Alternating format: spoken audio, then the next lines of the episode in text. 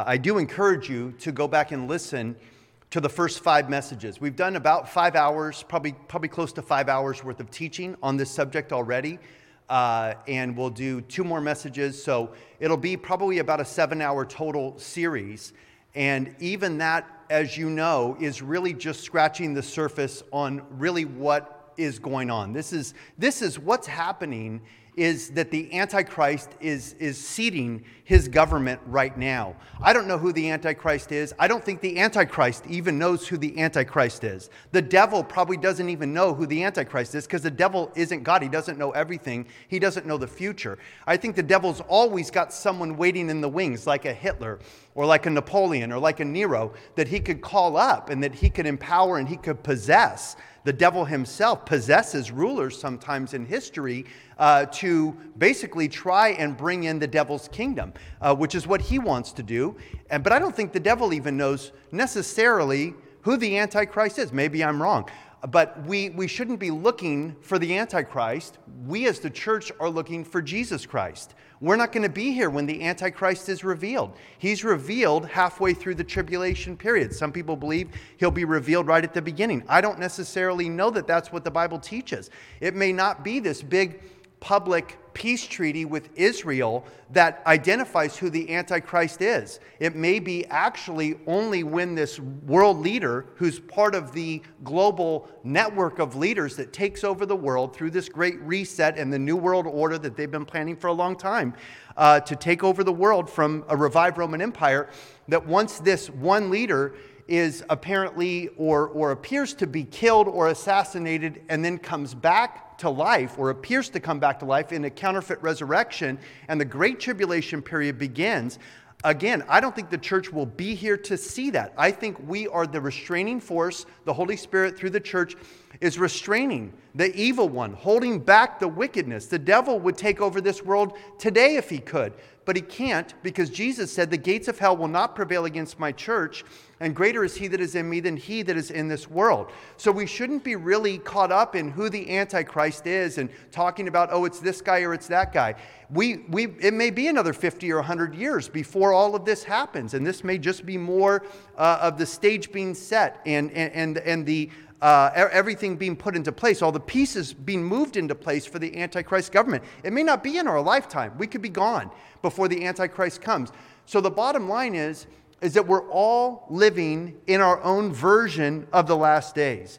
By the time we're old enough to even realize what's going on, we get saved, we get a little bit of understanding of the Bible, prophecy, we get a little bit of understanding of what it means to live for Christ and not live for ourselves Maybe you're 45 or 50 years old before you kind of figure that out, that it's not all about you, uh, that God has a plan that He wants to do through you.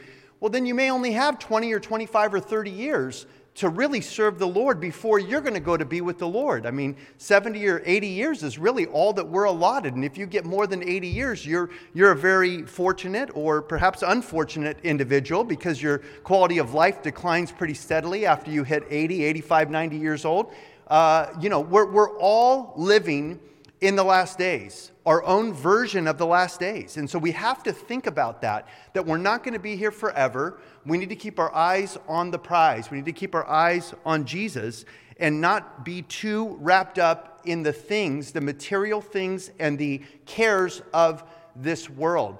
And I want to make sure that you all understand I'm not afraid of what's coming. You should not be afraid of what's coming. Things may change dramatically for us, but that's okay. God is still on the throne. We don't have to fear anything. Jesus has gone ahead of us. He's gone before us. He's going to be with us. And He is our rear guard. He's our vanguard. He goes with us wherever we are. And so um, I'm going to I'm gonna kind of back off a little bit on a lot of the prophecy information because I know that it could be a little bit overwhelming for people. It could be a little bit scary for people.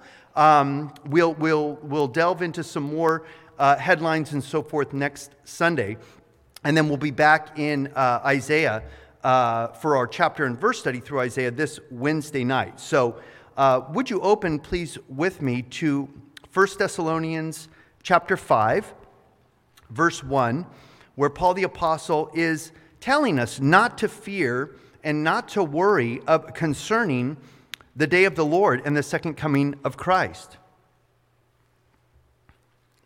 And I've entitled this message, this is part six of the Great Reset. I've entitled this message, Discerning the Times. Discerning the Times.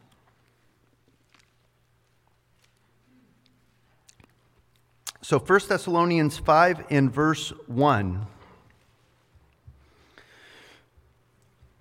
We'll read verses 1 to 11. But concerning the times and the seasons, brethren, you have no need that I should write to you, for you yourselves know perfectly well that the day of the Lord so comes as a thief in the night. For when they say peace and safety, then sudden destruction comes upon them, as labor pains upon a pregnant woman, and they shall not escape. But you, brethren, so this is to the church, this is to the Christian, this is to the believer. But you, brethren, are not in darkness, so that this day should not overtake you as a thief. You are all sons and daughters, I would say, of light, or children of light, and children of the day. We are not of the night, nor of the darkness. Therefore, let us not sleep as others do, but let us watch and be sober. For those who sleep, they sleep at night, and those who get drunk are drunk at night. But let us who are of the day be sober, putting on the breastplate of faith and love, and as a helmet, the hope of salvation. Verse 9, very important. For God did not appoint us to wrath but to obtain salvation through our Lord Jesus Christ, who died for us, that whether we wake or whether we sleep, we should live together with him. Therefore, comfort each other and edify or build one another up, just as you also are doing. And so, this whole idea of the Antichrist coming and the one world government and the mark of the beast as true as it is and as amazing as it is that the Bible predicted all of these things thousands of years ago, um, it's really not for the church. We're not going to be here. I strongly believe we will be raptured prior to the Great Tribulation. I don't know if we're going to be raptured uh, prior to the entire tribulation. That's our position, the whole seven years of the tribulation period. Um, uh, I don't believe the church will be here. I think that seven years is dedicated for Israel. It's the 70, 70th week of Daniel, uh, and it's uh, specifically for Israel and national Israel's salvation, according to Daniel chapter 9, verses 24 to 27. Really has nothing to do with the church. It's for Judah, Jerusalem, and Israel. Um, but I, I'll tell you this much we cannot be here for the great tribulation period because that's when God is going to pour out his wrath upon a Christ rejecting world. He's not going to pour his wrath out on his own people, on his own body. Now, that doesn't mean that we won't suffer uh, under the, uh, the world system or persecution or Satan, who's the God of this world. Christians and saints have suffered for thousands of years because. Uh, uh, Satan is the God of this world. Satan is the one uh, who man has yielded himself to to obey, and therefore Satan has become the one who, uh, who people follow and listen to. And, and yet, that's not us. We're, we're not of this world. We're in the world, but we're not of the world. And so, God is not going to pour out his judgment and his wrath upon uh, his people, upon his body, upon his bride. He's going to pour out his wrath during the Great Tribulation period upon Satan's kingdom and upon those who willfully choose to follow the devil. And that's not us, guys. So, again, this is a message of comfort. This is a message of hope. In judgment in the Bible, God always distinguishes between the good and the evil, between the righteous and the wicked, between the sheep and the goats, between the wheat and the tares. God always distinguishes, when He pours out judgment, He distinguishes between those who are His people, even if it's a very small remnant, and those who are against Him. And so the, the, the key is for, for you and I to just be right with God, to just be those who are God's people, those who are serving the Lord, those who are looking to be useful to God in our lives, because we're all living in our own version of the last days, and we need to be awake. We need to be sober minded. We need to be children of the light uh, and of the day and not of the darkness because Jesus said, There will come a day uh, when, uh, when, when, it'll be night and, and no one will be able to work. He said, Work while it is yet day. I believe Jesus is talking about when the Antichrist comes during the Great Tribulation period and the devil's man is ruling over the earth. That is going to be a very, very dark time. But we're not going to be here for that time. There will be a lot of people who will get saved during that time. It'll probably be the greatest revival uh, in all of church history in the sense of people coming to faith during the Great Tribulation period because all the people that are left behind, your loved ones, my loved ones, who are not believers, who think we're crazy, who think that we're, you know, out to lunch and all the rest, and then when we're all gone and we're all raptured out of here, uh, they're going to remember what we have told them.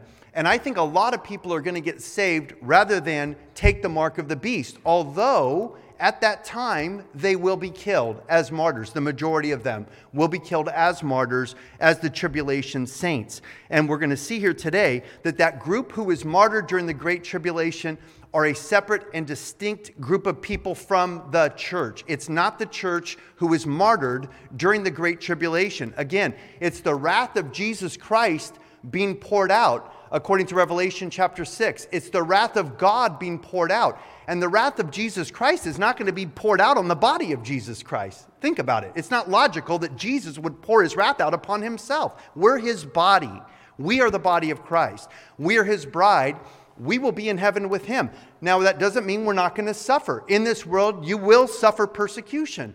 Uh, all Jesus says, uh, John 16 33, but be of good cheer. I've overcome this world. Paul the Apostle says, All who desire to live godly uh, shall suffer persecution. And so uh, we know that there is uh, uh a cost to pay for following Jesus, but it's not the great tribulation. We're not going to suffer the wrath of Almighty God. We're, we're God's people. And the Lord always distinguishes between his people and those who are the children of the devil or the children of the enemy.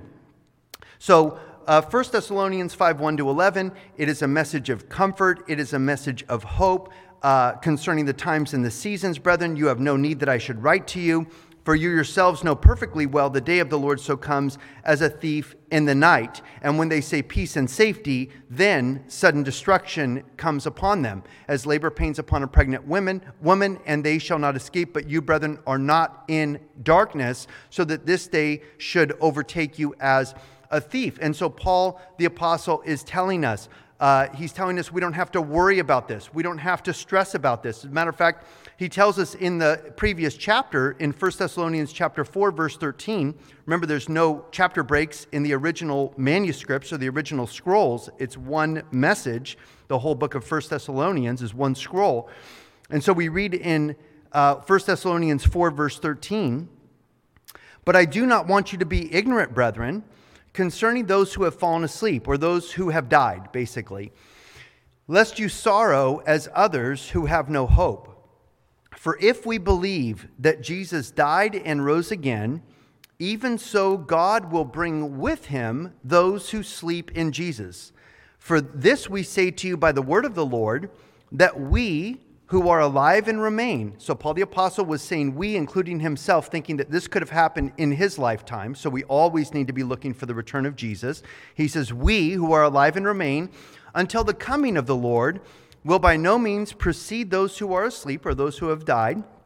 For the Lord himself will descend from heaven with a shout, and with the voice of an archangel, and with the trumpet of God, and the dead in Christ will rise first.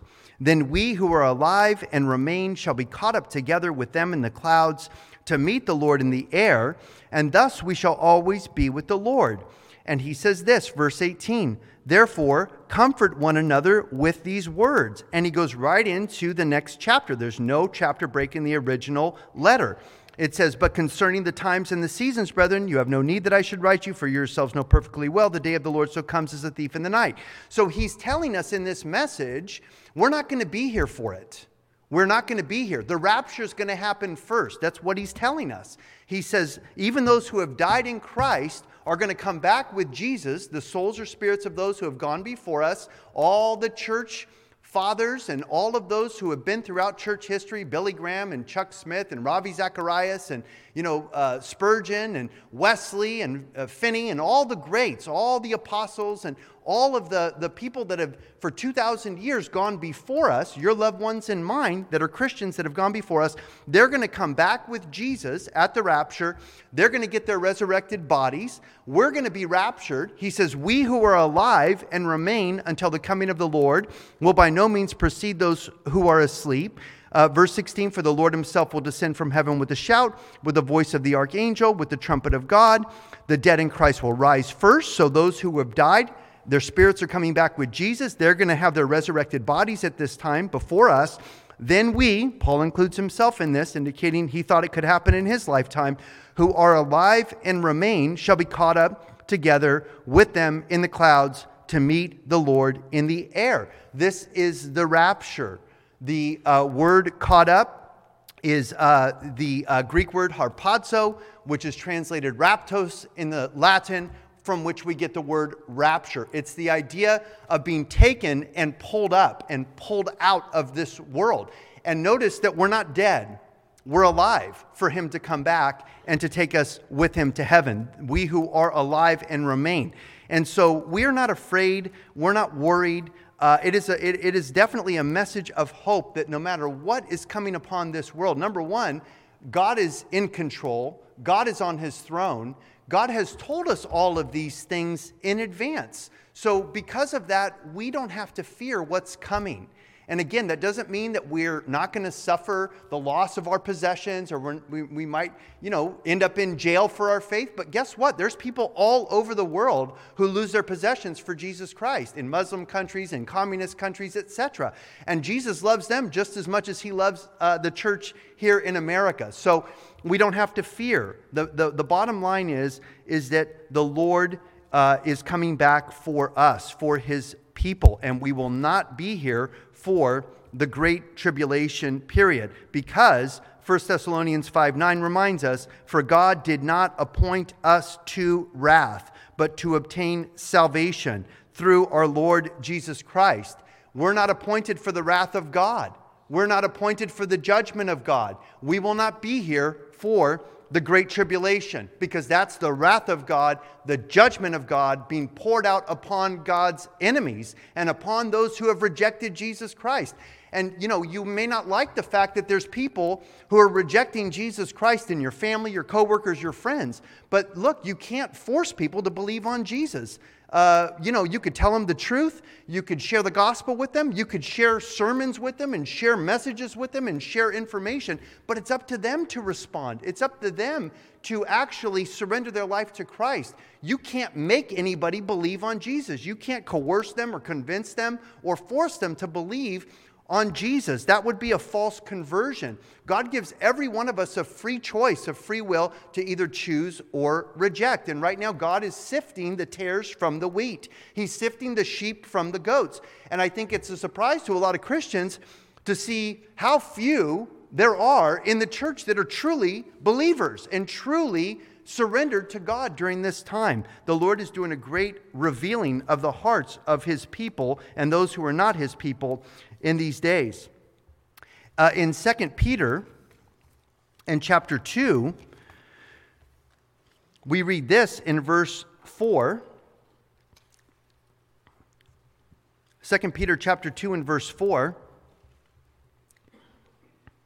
For if God did not spare the angels who sinned, but cast them down to hell and delivered them into chains of darkness to be reserved for judgment, and did not spare the ancient world, but saved Noah, one of eight people, a preacher of righteousness, bringing in the flood on the world of the ungodly, and turning the cities of Sodom and Gomorrah into ashes, condemned them to destruction, making them an example to those who afterward would live ungodly, and delivered righteous Lot, who was oppressed by the filthy conduct of the wicked, for that righteous man dwelling among them tormented his righteous soul from day to day by seeing and hearing their lawless deeds. Verse 9 Then the Lord knows how to deliver the godly out of temptations and to reserve the unjust under punishment for the day of judgment. very clearly. The Lord distinguishes in judgment between his people and his enemies. Uh, you remember uh, Abraham was negotiating with God uh, in Genesis chapter 18, Genesis chapter 19, where Abraham was pleading, begging God not to wipe out the cities of Sodom and Gomorrah. Why? Because he had family there. His nephew was there, Lot, whom he loved. And Abraham was saying, Lord, if there's 50, would you spare the city for the 50? God says, Yes. If there's 50 righteous in Sodom, I'll spare the whole city for the sake of the 50. He says, Well, what if there's 45? What if there's 40? What if there's 30? What if there's 20?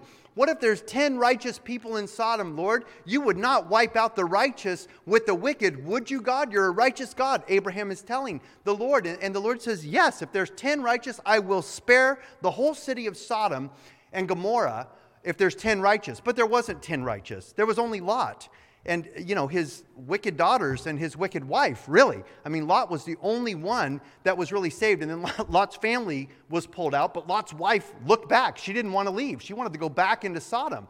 Uh, and so she was turned to a pillar of salt. That's why jesus says remember lot's wife. Don't look back in other words at the things of this world if the lord is calling you out. But the you know, uh, the Sodom and Gomorrah, the story of Sodom and Gomorrah is a city of God's judgment upon a wicked people, but he pulled out the righteous before he obliterated the wicked, you see. Uh, with Noah, same thing. God called Noah. He was a righteous man. Noah built an ark. Noah preached for 120 years while he was building his ark. Nobody listened.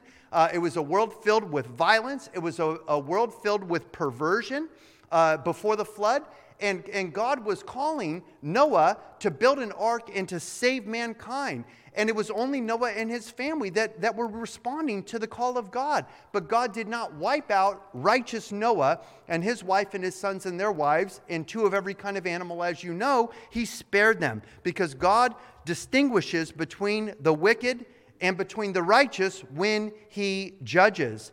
Uh, it's interesting that Jesus told us that it's going to be just like the days of Sodom and Gomorrah before he comes back. It's going to be just like the days of Noah before the flood, before he comes back. We read, for example, in Luke chapter 17 and verse 26, Jesus says this And as it was in the days of Noah, so it will also be in the days of the Son of Man. They ate, they drank, they married wives, they were given in marriage until the day that Noah entered the ark, and the flood came and destroyed them all. Likewise, as it was also in the days of Lot, they ate, they drank, they bought, they sold, they planted, they built. But on the day that Lot went out of Sodom, it rained fire and brimstone from heaven and destroyed them all. Even so, it will be when the Son of Man is revealed. In that day, he who is on the housetop and his goods are in the house, let him not come down to take them away. Likewise, the one who's in the field, let him not turn back. Verse 32 Remember Lot's wife. Whoever seeks to save his life will lose it, and whoever loses his life will preserve it. And so Jesus is telling us before he comes back, it's going to be just like it was in the days of Sodom and Gomorrah. It's going to be just like it was in the days of Noah. And before Noah's flood, they were eating, they were drinking, they were planting fields, starting businesses, they were marrying and giving in marriage. They didn't know that they were going to be obliterated by the flood. Uh, the unbelievers, the believers were preparing. Noah and his family were building their ark and they were spared and they were safe. Uh, also, same with uh, Lot uh, in the days of Lot. They ate, they drank, they bought, they sold, they planned, they built. But on the day that Lot went out of Sodom, he removed uh, Abraham's nephew first. The angels actually literally, literally dragged Lot and his family out of the city, and the angels told Lot, We cannot judge this city until you're out of it. We have to get you out of here before we could obliterate this place. And so God distinguished between the righteous and the wicked. And, and you know, you and I would look at Lot and say, Man, that not a great example of righteousness, but God says he was a righteous man in his era, in his days, among the wicked people uh, uh, of Sodom and Gomorrah. And God, God pulled Lot out before he rained down fire and brimstone from heaven and destroyed them all. And again, uh, the interesting thing about the days of Noah is that they were defined by wickedness, rebellion, by every man doing what is right in his own eyes, by uh, sexual perversion. The sons of God came down and, uh, and took the daughters of men and, and, and, and took them and married them and had children, and they were the Nephilim, the giants of the earth, and so forth. And God just had to wipe all of that clean. He had to wipe the slate uh, clean there with uh, the flood of, of Noah. But we read here in Ezekiel chapter 16 about the days of Lot. We all know that uh, Sodom and Gomorrah was defined by rampant sexual perversion and homosexuality. But it's interesting that Ezekiel kind of gives us the, the, the root cause of that sinful city of Sodom in Ezekiel 16, uh, verse 48. God says this As I live, says the Lord God, neither your sister Sodom nor her daughters have done as you and your daughters have done. He says, Look, this was the iniquity of your sister Sodom, your sister city Sodom. Now, you're going to think that he's going to say what we think he's going to say, right? Sodomy or sodomites or homosexuality, but that's not what he says. He says, She and her daughter had pride, fullness of food, abundance of idleness, and neither did she strengthen the hand of the poor and the needy. And they were haughty, and they committed abomination before me. Therefore, I took them away as I saw fit. And so, the, the root of the sin of Sodom was this that she was full of pride, she uh, had too much food she had an abundance of idleness, too much downtime on her hands, or the people had just nothing to do, so they obviously are going to get into trouble. And neither did she strengthen the hand of the poor and the needy. In other words, selfishness. They weren't concerned with the people who were suffering, or the people who were hungry, or the people who were needy. This was the root cause of the sin of Sodom that led to a homosexual culture. And it's interesting that as we look at all of the nations that have uh, basically gone down the drains morally, and then that's the end of their empire or their nation, like the Greek Empire, the Roman Empire. Uh, you could look at other, uh, uh you know, more modern uh, nations that have gone down the tubes, but it's often this same pattern. They are full of pride. They have way more food than they need to eat. They have too much time on their hands, and they don't care about anybody else. And so then they go into all sorts of aberrant sexual behaviors because they're just trying to find a thrill. They're trying to find a high. They're trying to find some fun or something uh, to, to you know, satisfy their lust or whatever.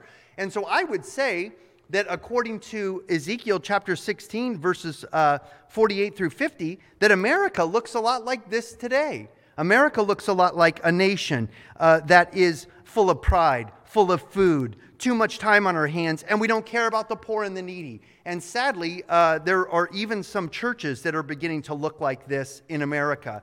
Uh, and, and that is definitely something that we need to wake up and we need to realize um, we are certainly living in the days of Lot. We are certainly living uh, in the days of Noah in the sense that this is our, uh, this is our version of the last days. And God is going to spare his people. He's going to deliver the righteous before he judges the wicked.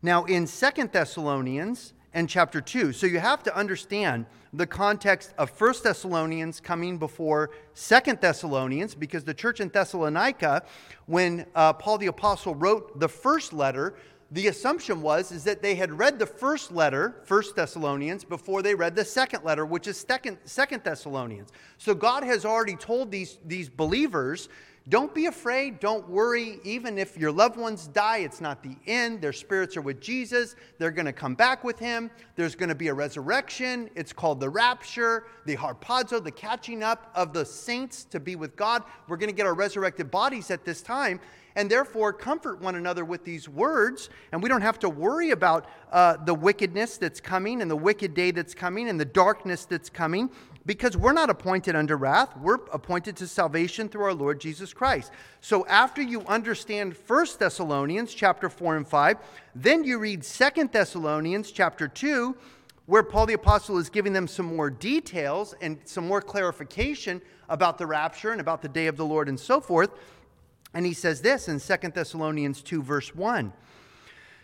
Now, brethren, concerning the coming of our Lord Jesus Christ and our gathering together to him, we ask you not to be soon shaken in mind or troubled, either by spirit or by word or by letter, as if from us, as though the day of Christ had already come. He's reminding them of what he already told them back in the first letter he wrote in First Thessalonians. He's saying, Don't worry. Apparently, there was a rumor that was going around that, uh, that, that there were letters floating around the churches, apparently, at this time, saying that Christ had already come that it, they were in the tribulation period, that they had missed the rapture, and, and, and that their loved ones were dying. And Paul is saying, No, remember what I already told you. I already wrote you about this. You guys don't have to worry. You don't have to fear that time. Remember, the rapture is coming. You're going to be taken up. We're going to be taken up to heaven because we're God's people and we're not appointed unto wrath. So that he's reminding them of this. He's saying concerning the coming of our Lord Jesus Christ I don't want you to be shaken in mind or troubled uh, as though this had already happened, like you missed the rapture and you were left behind or something like that. Then he says, Let no one deceive you by any means, for that day will not come unless the falling away comes first. The man of sin is revealed. So he's given him the whole thing of what's going to happen before the second coming of Christ to set up his kingdom here. Uh, the man of sin is revealed, the son of perdition, who is the Antichrist, who opposes and exalts himself above all that is uh, called God or that is worship, so that he sits as God in the temple of God, showing himself that he is God. Do you not remember that when I was still with you, I told you these things?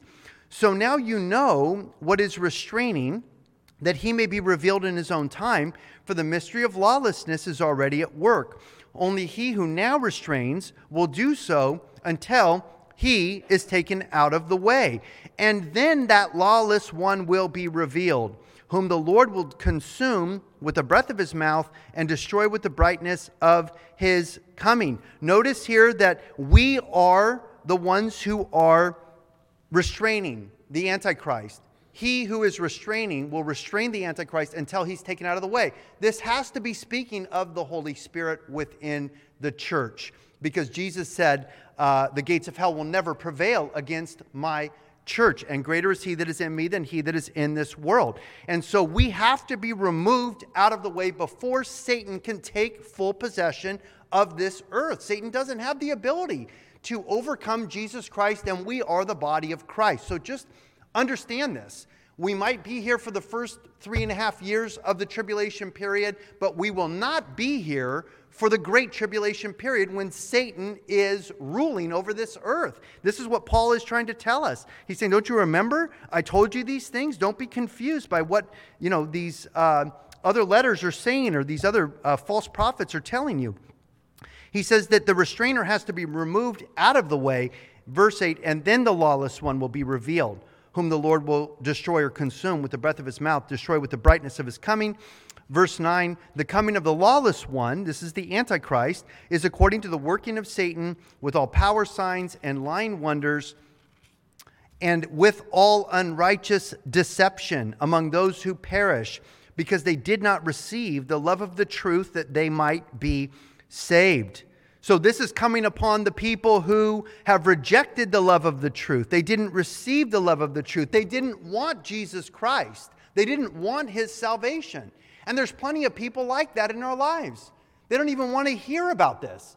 They don't want to hear about what's happening. They don't want to believe that the Antichrist government is being formed right before our eyes. They don't want to believe that there's going to be this great tribulation period. They think somehow that we're going to be here forever and that we're going to conquer the world for Christ and kingdom now theology, that everybody's going to believe on Jesus. And then maybe Jesus will come back and set up his kingdom once the whole world is Christian. That's not what the Bible says is going to happen, guys. That's not the clear teaching of Scripture. The whole world's not going to turn to Jesus. Jesus says, When I return to the earth, will I find any faith at all? Jesus was letting us know there's only going to be a few who find the narrow road and who travel on that narrow road. Many are going to go on the broad road that leads to destruction. Uh, and yet, we are not going to be those who are here under the wrath of God. It's for those who follow the Antichrist it's for those who would rather believe the lie. It's for the unrighteous who believe the deception. It's those who are perishing. It's those who did not receive the love of the truth that they might be saved. look, if you're worried about being here for the Great Tribulation, just believe on Jesus and be saved, and then you don't have to worry about the Great Tribulation. It's just that simple, according to the scriptures. God's wrath is going to be poured out on those who have not received the love of the truth, those who did not want Jesus Christ in his salvation. Verse 11 says, And for this reason, God will send them a strong delusion that they should believe the lie. In other words, God's going to give them what they want. God says, I'm not going to strive with man forever. He says, My spirit will not strive with man forever. Look how patient God has been with America. Look how patient God has been with this world. Look how wicked we are as a nation, you guys. The nation is not turning to Jesus Christ.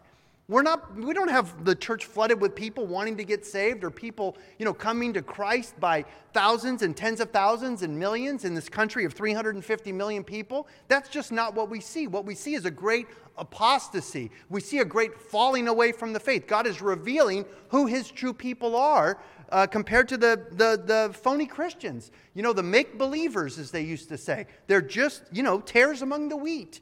And God knows who are his. And so we don't have to fear. God is going to give the people who rejected Jesus Christ what they want. They didn't want Jesus Christ, He's going to give them the devil's man, Antichrist. For this reason, God will send them strong delusion that they should believe the lie, that they all may be condemned, who did not believe the truth, but had pleasure in unrighteousness. If you don't want to be here for this time, then believe on Jesus. This is for the people who are condemned because they didn't want to believe the truth of Jesus Christ. They would rather believe the lie, and they had pleasure in wickedness or unrighteousness. And so we should not be soon shaken. We should not be worried. Uh, we should not be fearful. Now, we do know that we are uh, certainly getting closer to the end. And, and we know that logically, we know that chronologically, that as we go through the calendar, as we go through history and go through the timeline, we're certainly closer to the return of Jesus Christ than they were 50 years ago, 100 years ago, 500 years ago. Uh, we don't know exactly when Jesus is coming. Every generation, including Paul the Apostle, thought that it could happen in his time.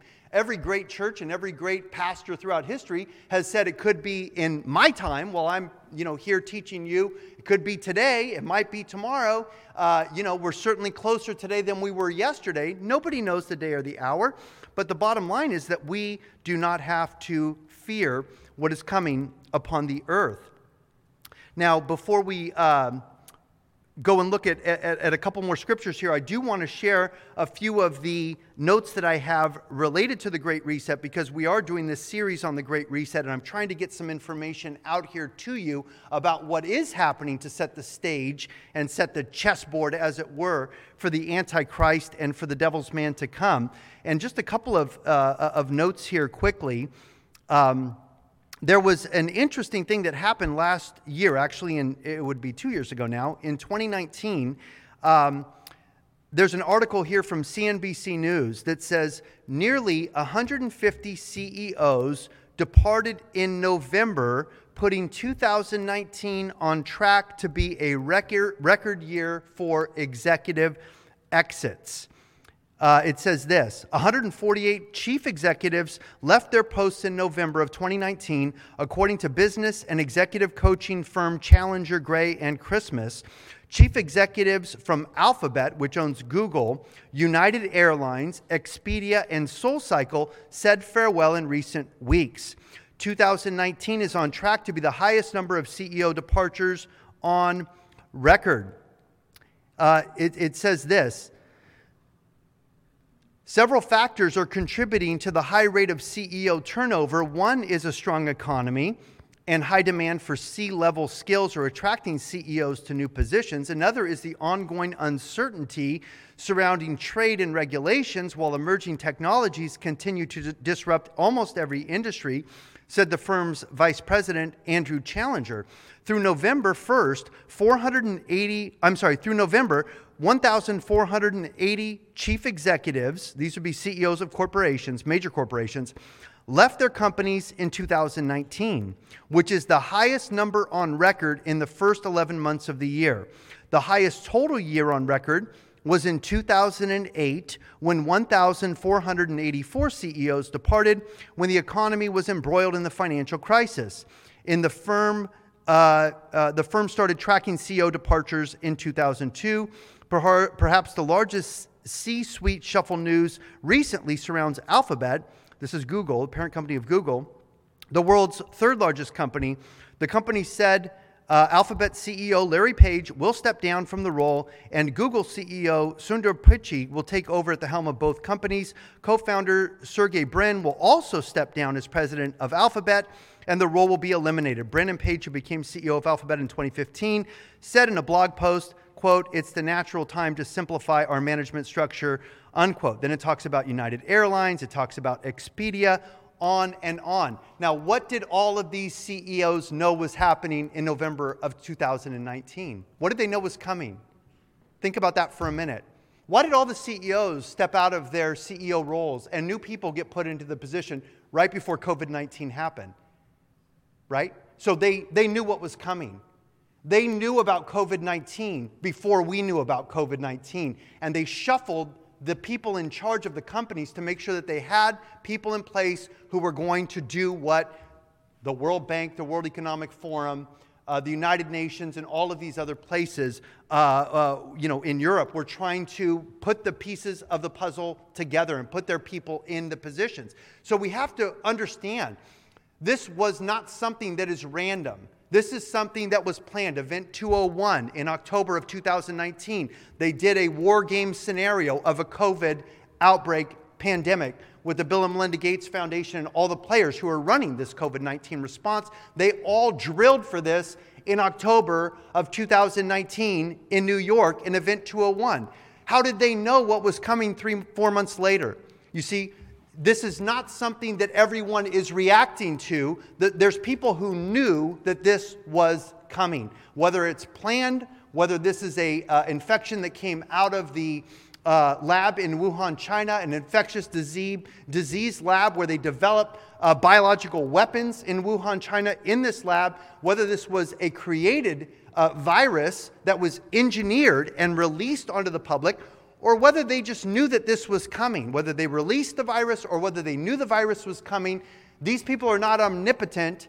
Uh, they're not omniscient. They don't know everything. How did they know to step down? How did all these CEOs know to step down in 2019 so that we had more CEO departures in 2019 than any other year in history that it's been recorded?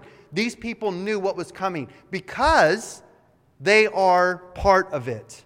The corporations of corporate America, big uh, corporate America is, is a part of what's going on here. And this is part of the Great Reset. It's part of the Great Deception. It's part of the Great Delusion uh, that is coming upon the world. And again, it's not something that we need to fear. It's not something that we need to worry about. We just need to be aware that this is what's coming. Uh, it's interesting. There was a quote from uh, Aldous Huxley in 1961 uh, Aldous Huxley was part of this group of people that were planning really to take over the world. Um, and it, he, he quoted this in the California Medical School in San Francisco in 1961, speaking about a future generation where basically they're going to take over the world. He says this quote, There will be in the next generation or so a pharma- pharmacological method so uh, related to pharmacology or drugs, pharmacological method of making people love their servitude and producing dictatorship without tears, so to speak, producing a kind of painless concentration camp for entire societies so that people will, in fact, have their liberties taken from them, but will rather enjoy it because they will be distracted from any desire to rebel by propaganda or by brainwashing or brainwashing enhanced by pharmacological methods. And this seems to be, he says, the final revolution, unquote. This was in 1961. He was telling us exactly what was going to come when the one world government, the New World Order, was going to uh, come and, and, and, be established here uh, in our world. There's another article that I'm not going to get to this morning because I, I want to keep going here, but we'll have more. I'll have more um, uh, kind of extra biblical information for you uh, in the next uh, study on uh, next Sunday about the Great Reset. But let's turn to Revelation chapter five here as we um, finish up this message. Revelation chapter 5 says this in verse 7. This is the scene in heaven where the Lamb takes the scroll, which is the title deed to planet Earth that he purchased with his blood. And he's about to take the scroll, break the seals, and then come and take possession of planet Earth, Jesus Christ, the Lamb of God. We read in Revelation chapter 5, verse 7. Then he came, this is Jesus, the Lamb, and took the scroll out of the right hand of him who sat on the throne. Now, when he had taken the scroll, the four living creatures and the 24 elders fell down before the Lamb, each having a harp and golden bowls full of incense, which are the prayers of the saints. And they sing a new song, saying, You are worthy to take the scroll and to open its seals, for you were slain and have redeemed us to God by your blood out of every tribe and tongue and people and nation, and have made us kings and priests to our God, and we shall reign on the earth. Then I looked, and I heard the voice of many angels around the throne, the living creatures and the elders, and the number of them was 10,000 times 10,000, and thousands of thousands, saying with a loud voice, Worthy is the Lamb who was slain to receive power and riches and wisdom and strength and honor and glory and blessing, and every creature which is in heaven and on the earth and under the earth, and as such as are in the sea, and all that are in them, I heard saying, Blessing and honor and glory and power be to him who sits on the throne and to the Lamb forever and ever. Verse 14 Then the four living creatures said, Amen. And the 24 elders fell down and worshiped him who lives forever and ever.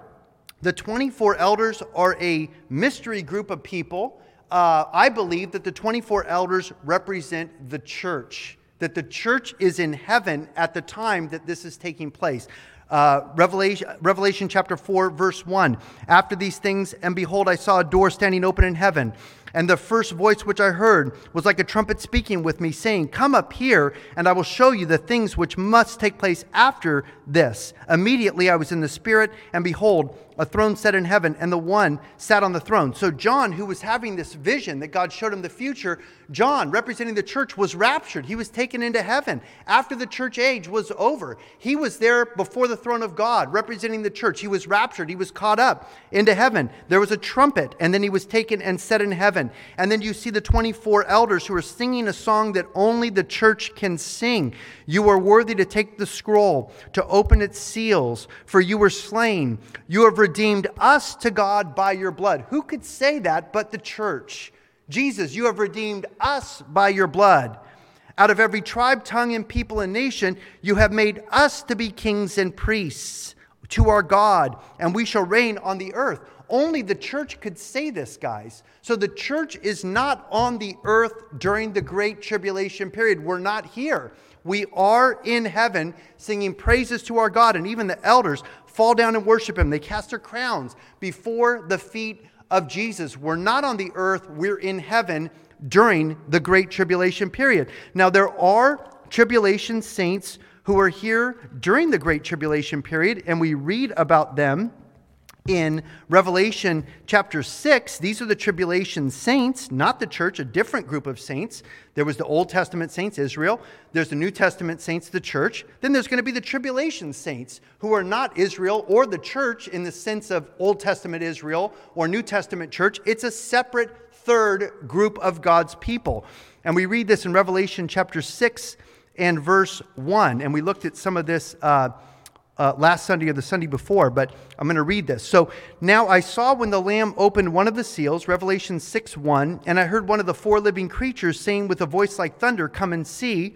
And I looked, and behold, a white horse, and he who uh, sat on it had a bow, and a crown was given to him, and he went out conquering and to conquer. And you remember that the Latin word for crown is what?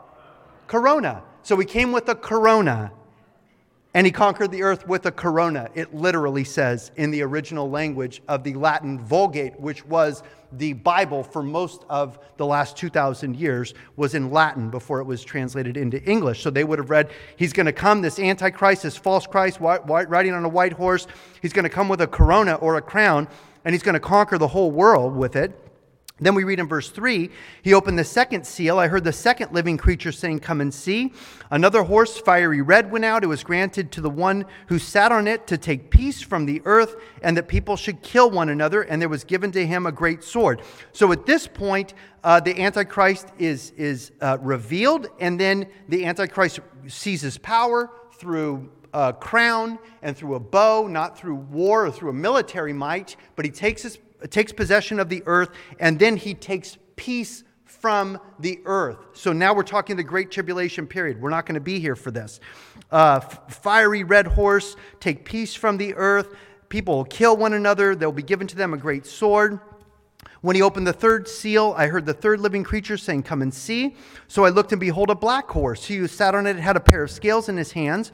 And I heard a voice in the midst of the four living creatures saying, A quart of wheat for a denarius, or a day's wage, three quarts of barley for a denarius, and do not harm the oil and the wine. So, again, this is now speaking about the Great Tribulation period where you're going to have massive war, massive bloodshed, then you're going to have massive famine on the earth and food shortages and hyperinflation where food is going to cost you uh, uh, uh, so much money that it's going to be literally a day's wage just to get enough food to feed one or two people, a quart uh, uh, of, of of wheat here for a denarius. That's like a, a box of Quaker oats or something for 150 or 200 dollars for a, a thing of, of, Quaker oats cereal, if you think about that.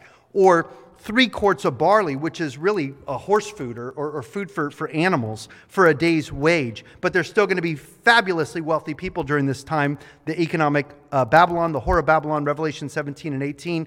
He says, Do not harm the oil and the wine. That uh, talks about the wealth and the wealthy people. They're going to still be doing just fine during this time. Verse 7 says, He opened the, the fourth seal. I heard the voice of the fourth living creature saying, Come and see. So I looked, and behold, a pale horse, and the name of him who sat on it was Death, and Hades followed with him, and power was given to him over a fourth of the earth to kill with sword, with hunger, with death, and by the beasts of the earth. Again, we're now in the Great Tribulation period. This is describing the Great Tribulation. The church is not going to be here. Uh, one fourth of the Earth's population right now would be close to 2 billion people are going to be killed uh, in the first part of the Great Tribulation period. Now you have the fifth seal and you have the martyrs. So, chronologically, this is toward the middle or maybe even the end of the Great Tribulation period. When he opened the fifth seal, I saw under the altar the souls of those who had been slain for the word of God and for the testimony which they held. And they cried with a loud voice, saying, How long, O Lord, holy and true, until you judge and avenge our blood on those who dwell on the earth? Then a white robe was given to each of them, and it was said to them that they should rest a little while longer, until both the number of their fellow servants and their brethren who would be killed as they were was completed. This is not the church this is the tribulation saints. And, and I'll show you this. You turn the next page, you look at chapter 7, verse 9, you see this group of people again, and we see who they are. Verse 9 After these things of chapter 7, I looked and behold, a great multitude which no one could number, of all nations, tribes, peoples, and tongues, standing before the throne and before the Lamb, clothed with white robes, with palm branches in their hands, and crying out with a loud voice, saying, Salvation belongs to our God who sits on the throne and to the Lamb. And all the angels stood around the throne and the elders, that's the church, and the four living creatures, and fell on their faces before the throne and worshiped God, saying, Amen. Blessing and glory and wisdom, thanksgiving and honor and power and might be to our God forever and ever. Amen. Then one of the elders answered, saying to me, who were these arrayed in white robes and where did they come from? It's interesting. The elders representing the church who were already in heaven during the Great Tribulation period, one of the elders comes up to John, who's trying to understand what he's seen. And, and the elder asks John, Who are these that are, are, are in these white robes? Where did they come from? And the elder is probably telling John what he was thinking in his head. Like John was wondering, Who are these people? They're not the church. John would have recognized them if they were the church. John didn't even know who these people are. He's like, Who are these people that are dressed in, in, in white robes and that are here uh, before the throne of God and before the Lamb? So the elder asked him, Who are these arrayed in white robes and where did they come from?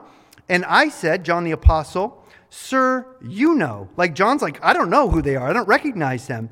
So he said to me, These are the ones who come out of the great tribulation. And they've washed their robes and made them white in the blood of the Lamb. Therefore, they are before the throne of God, and they serve him day and night in his temple. And he who sits on the throne will dwell among them. They shall neither hunger any more, nor thirst any more. The sun shall not strike them, nor any heat. For the Lamb who is in the midst of the throne will shepherd them and lead them to living fountains of waters, and God will wipe away every tear from their eyes. This is not the church, guys. This is a different group of people that John didn't recognize. One of the elders representing the church is explaining to him this is another group of people, John. These are the tribulation saints. These are those who weren't there for the rapture. They didn't believe on Jesus before the rapture. They were killed by the Antichrist and by the Antichrist government. They were the ones who we saw toward the end of the tribulation period in Revelation chapter 6 at the fifth seal, the cry of the martyrs who had been slain, who had been killed by the Antichrist. And uh, they were crying out for judgment. They were crying out for vengeance for the blood of those who dwell on the earth. And now their number is complete. All the tribulation saints that are going to be killed are killed. And now God is saying, I'm going to comfort them. And notice here that he says that they are the ones who come out of the great tribulation, the last three and a half years, and they've washed their robes and made them white in the blood of the Lamb. The church, we're already washed, and our robes are already white by the blood of the Lamb. See, these guys had to suffer before they were saved because they rejected Jesus Christ while they could have received him. And, and then they, during the tribulation period, they believed on Jesus Christ during the Great Tribulation, and it cost them their life. They're not the church. We are a kingdom of priests we're going to reign with Jesus forever and ever. These are not the bride of Christ. These are those who are the servants of God. They serve Jesus day and night before his temple. Different group of people. The tribulation saints are not the church. So it's very important that we understand that. This is why we don't have to fear what is coming upon the world. We're not going to suffer the wrath of Almighty God because God already poured out his wrath upon his Son on the cross and we are in Christ and Jesus doesn't have to die again. His body doesn't have to suffer under the wrath of God twice. Uh, he died once for all time and for all the saints, the Bible tells us. In Romans chapter 8 and verse 18, we read this For I consider that the sufferings of this present time are not worthy to be compared with the glory which shall be revealed in us. Paul the Apostle is saying this from his heart. He was suffering, but he was saying the sufferings of, of this present time are incomparable with the glory which is going to be revealed in us. So we know that we're going to have troubles in this life. I mean, this life is fallen, it's a broken world, it's a world that's in rebellion against its creator. We read in verse 28 of Romans 8, and we know that all things work together for good to those who love God and to those who are the called according to his purpose. For whom he foreknew, he also predestined to be conformed to the image of the Son. Notice it's always foreknowledge before predestination in the Bible. So, so don't get that reversed. It's foreknowledge, God knows the future, and then God only picks winners because he knows who's going to choose him. So it's foreknowledge of God based uh, uh, whom he foreknew based on predestination, or uh, whom he foreknew, he also predestined to be conformed to the image of his son. So foreknowledge uh, and then predestination to be conformed to the image of his son, that he might be the firstborn among many brethren. Moreover, whom he predestined, these he also called. Whom he called, these he also justified. Whom he justified, these he also glorified. What then shall we say to these things? If God is for us, who can be against us? He who did not spare his own son, but delivered him up for us all, how shall he not with him also freely give us all things? And who shall bring a charge against God's elect? It is God who justifies. Who is he that condemns? It is Christ who died, and furthermore is also risen, who is even at the right hand of God, who also makes intercession for us. Who shall separate us from the love of God? Shall tribulation or distress or persecution or famine or nakedness or peril or sword? As it is written, For your sake we are killed all day long. We are accounted as sheep for the slaughter. Yet in all these things we are more than conquerors through him who loved us. For I am persuaded that neither death, nor life, nor angels, nor principalities, nor powers, nor things present, nor things to come, nor height, nor depth, nor any other created thing shall be able to separate us from the love of God which is in Christ Jesus our Lord. Whatever happens, guys, we don't have to fear what's coming. You know, we don't have to fear. God loves us. We are His people. We are His bride. We are His children.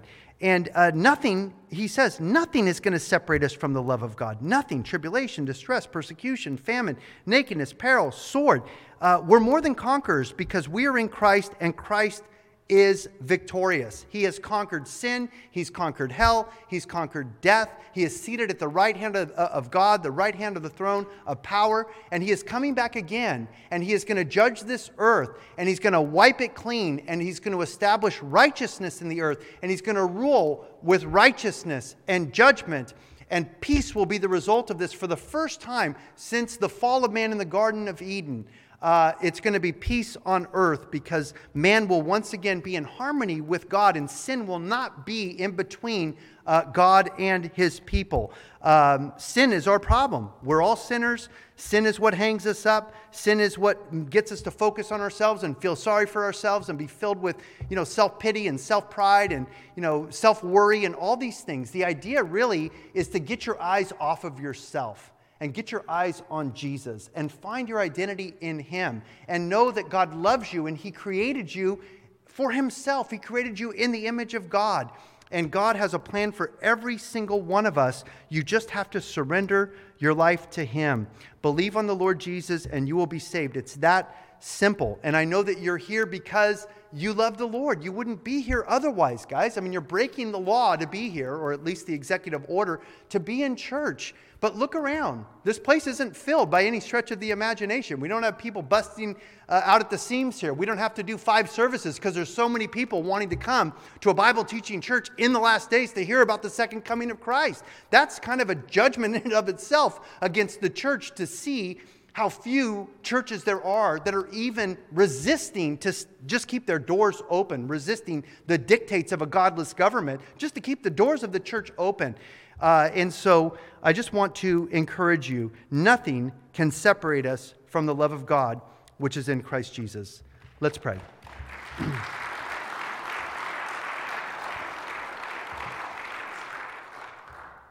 Father, we, we thank you for the promises that we have, Lord. So many promises in your word, Lord, that we don't have to fear tomorrow. We don't have to worry. You tell us, Lord, not to be anxious for anything, but to give thanks in all things at all times, Lord. We know that many of your godly ones, many of your saints, Lord, many of your righteous ones uh, were martyred. Many of them were fed to the lions in the Roman Colosseums. Many of them were crucified under the wicked Roman emperors. Many of them were burned at the stake uh, during the heretical uh, inquisitions and so forth, Lord, throughout Europe's history. And, and Lord, we know that uh, we're not better than anyone else. We know, Father God, that if others have gone before us and they have suffered for their faith, Lord, it shouldn't surprise us that we're suffering some um, persecution or we're suffering that people think we're crazy or they think that we, um, you know, just don't really uh, we're not realistic about what's happening and we should just go along with the flow and, and just take the vaccine and, and stop rebelling against the government's orders, Lord. There's many people, Lord God, who are persecuting your people who are trying to stand up for righteousness and for truth, but this should not surprise us, Lord. You told us all of these things in advance.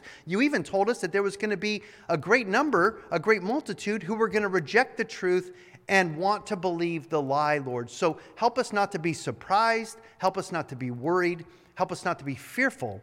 Uh, you tell us, Lord God, to fear not. You tell us that perfect love casts out fear. You tell us that God has not given us a spirit of fear, but of power and of love and of a sound mind. Help us, Lord, to keep our eyes fixed firmly on Jesus. Lord, looking not for Antichrist, but looking for the return of Jesus Christ to come and take us out of the way, Lord, so that you can finish up this era, this age, Lord. You could deal with the devil and his followers, Lord God, and you could set up your righteous kingdom forever and ever. Bless your people, Lord. Strengthen us, Lord God, in our weakness, Lord. Help us to be light for you in this dark world. In Jesus' name we pray.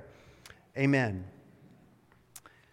We all want to thank you for listening. If this message has blessed you, as we all pray that it has, send the link to this podcast to your friends. Working together, we can get Michael's teaching of the whole of God's inerrant word to all those who hunger to hear it. If you would like to see this ministry expand to reach even more of the broken and lost, if you have questions, comments, and prayer requests, email us at coahpodcast at gmail.com.